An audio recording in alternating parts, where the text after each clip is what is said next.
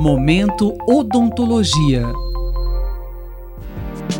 Em época de pandemia, todas as áreas da saúde estão em alerta e contribuindo de diversas formas para frear o avanço do coronavírus.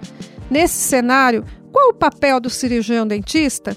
É o que nos conta hoje a professora e coordenadora do Núcleo de Evidências da Faculdade de Odontologia da USP em São Paulo, Fernanda Campos de Almeida Carrier. Nesse momento em que a pandemia de fato é estabelecida pela Organização Mundial de Saúde, é necessário que todos nós da área de saúde possamos dar nossa contribuição e discutir um pouco o que vamos fazer em relação a essa pandemia, especialmente aqui no Brasil e no Sistema Único de Saúde. Então, nesse cenário, o dentista tem um papel fundamental, ele é um dos profissionais de saúde que mais se expõe a risco porque trabalha diretamente com fluidos, trabalha com a saliva, que é grande contaminante, que pode contaminar tanto o profissional de saúde, né, o dentista, quanto sua equipe, mas também pode contaminar o equipamento odontológico e depois contaminar outros pacientes. Então é muito importante que o dentista tenha muita consciência do que vai acontecer daqui para frente. Nesse cenário, então, o dentista deve tomar ainda mais medidas de precaução e de biossegurança para o atendimento odontológico. Professora, é viável fazer um tratamento odontológico neste momento? A gente precisa pensar muito bem. Será que é hora de eu fazer uma faceta estética, de eu fazer uma restauração? Será que é hora da gente se expor a risco? O governo, a evidência científica tem mostrado que a gente precisa diminuir a circulação de pessoas na sociedade de uma forma geral. E isso inclui a gente parar de circular, parar de andar de carro, parar de ir ao consultório médico, ao consultório odontológico, se não for extremamente necessário. Então, é, se você vai discutir isso com o seu dentista, obviamente, mas necessariamente esse tratamento pode ser adiado até que a gente passe essa fase de contaminação tão agressiva, tanto risco e que todos nós possamos ter mais segurança em fazer os procedimentos, tanto o profissional quanto o paciente. E como se proteger quando visitar o dentista? As proteções, elas são sempre as mesmas: lavar sempre as mãos, passar o álcool gel, manter distância entre as pessoas, lá no consultório, seja privado, seja no Sistema Único de Saúde, numa unidade básica de saúde. Às vezes você encontra uma revista, encontra um jornal. Não esquecer que as pessoas botam a mão na boca, lambem, né, para passar a página da revista. Muita gente manipulando então, quanto menos você encostar a mão, a sua mão em qualquer coisa que esteja ali na sala de espera, tanto melhor. Se você perceber ali alguém que está tossindo, que está espirrando, manter distância, mas sempre entendendo que toda vez que você sai de casa, você se coloca em risco, né? Acho que isso é muito importante. E como profissional pode se proteger e seus auxiliares? A equipe de saúde bucal ela está exposta. A evidência tem mostrado algumas estratégias que podem ter alguma eficácia, mas nós não sabemos se ela tem uma eficácia total. Na Journal Dental Research, há dois dias atrás, eles são muito claros em dizer que não existe uma maneira segura de fazer o atendimento odontológico. O que a gente tem hoje não é seguro, como não é seguro também para as enfermeiras que estão trabalhando com os aerosóis de pacientes já com Covid-19 é, confirmados e que, por exemplo, estão em respiração mecânica, né? Estão entubados. Esses pacientes eles têm muita secreção e as enfermeiras e a equipe de enfermagem têm trabalhado também em risco. Mas é, que proteção? Existem máscaras específicas.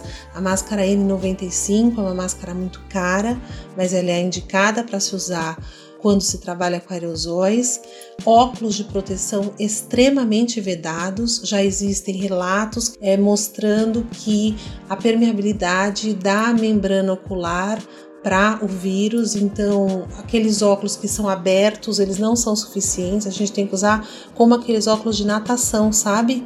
Que de fato protegem e vedam os olhos a cada atendimento, né? Alguns profissionais têm até sugerido que o dentista tome banho, né? Ou se lave muito bem, porque ele se expõe a risco. A gente também tem lido na literatura, especialmente na literatura chinesa, que alguns colegas das equipes médicas da enfermagem se contaminaram ao tirar o paramento porque se contaminaram ao remover a máscara, ao remover o óculos, ao remover a fralda, né? Porque eles usavam fralda. Então, a gente também tem que tomar cuidado na hora de remover todo esse paramento e jogá-lo de forma absolutamente adequada, com muita responsabilidade.